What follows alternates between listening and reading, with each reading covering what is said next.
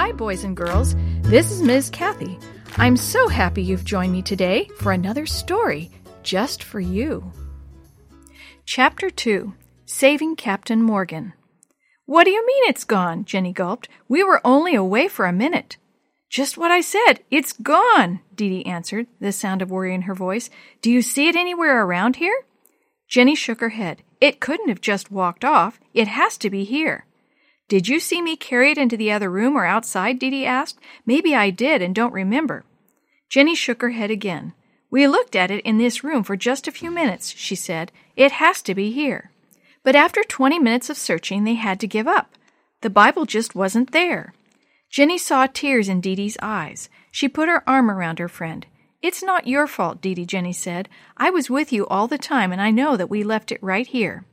Dee Dee sobbed. But that Bible is so important to our family. What are we going to do? Do about what? Mrs. Adams stood in the doorway. When Dee Dee saw her mother, the tears flowed freely. Dee Dee, what's happened? Dee Dee was crying so hard she couldn't speak, so Jenny tried to explain. When we came back, the Bible was gone. There, there, it's okay, Mrs. Adams said to Dee Dee, trying to get her to stop crying. I have to admit that your story is strange, but the Bible couldn't have gone very far. She stroked Dee Dee's hair as Dee Dee's tears slowed. I'm sure it will show up around here somewhere, Mrs. Adams said, as she sat down on the couch beside Dee Dee. Let's see. Has Jenny heard the story of this old house yet? Jenny shook her head. Just that it used to be a boarding house. Is there more than that? Mrs. Adams smiled. Much more. In fact, you are sitting in one of the most historical houses in Mill Valley. Chances are, however, you haven't heard much about it in your history books.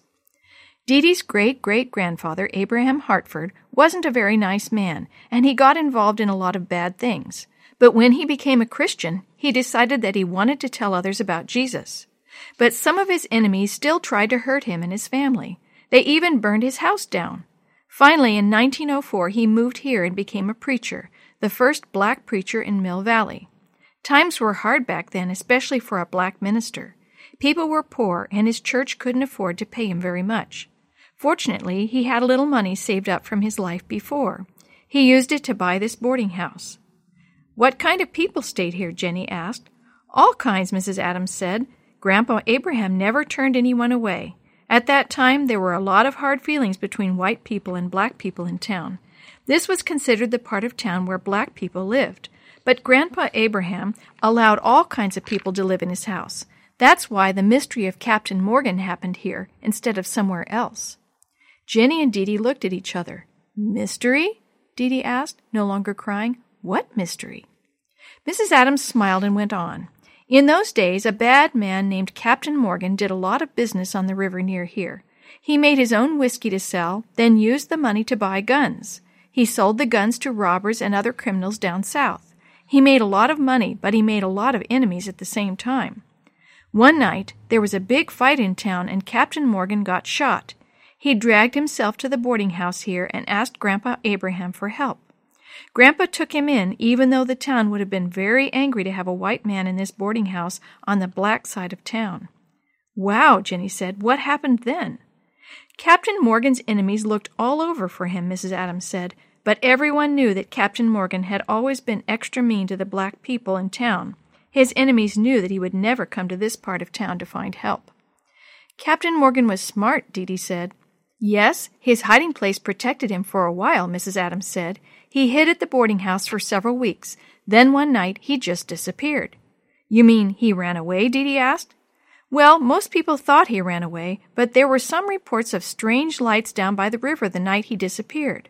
Some people think his enemies finally caught up with him, killed him, and threw him in the river. Wow, Jenny said. And he hid out in this house? Mrs. Adams nodded. In this very house, in the room at the end of the hall upstairs. Wow. The girls were silent for a moment. Finally, Dee Dee spoke. If he just disappeared one night, I wonder if he left anything here. Well, you two can check the house out in the next few days, Mrs. Adams said. Just let me know if you find anything. The girls jumped up and ran to the stairway. Just keep your eyes open for that Bible, Mrs. Adams shouted after them.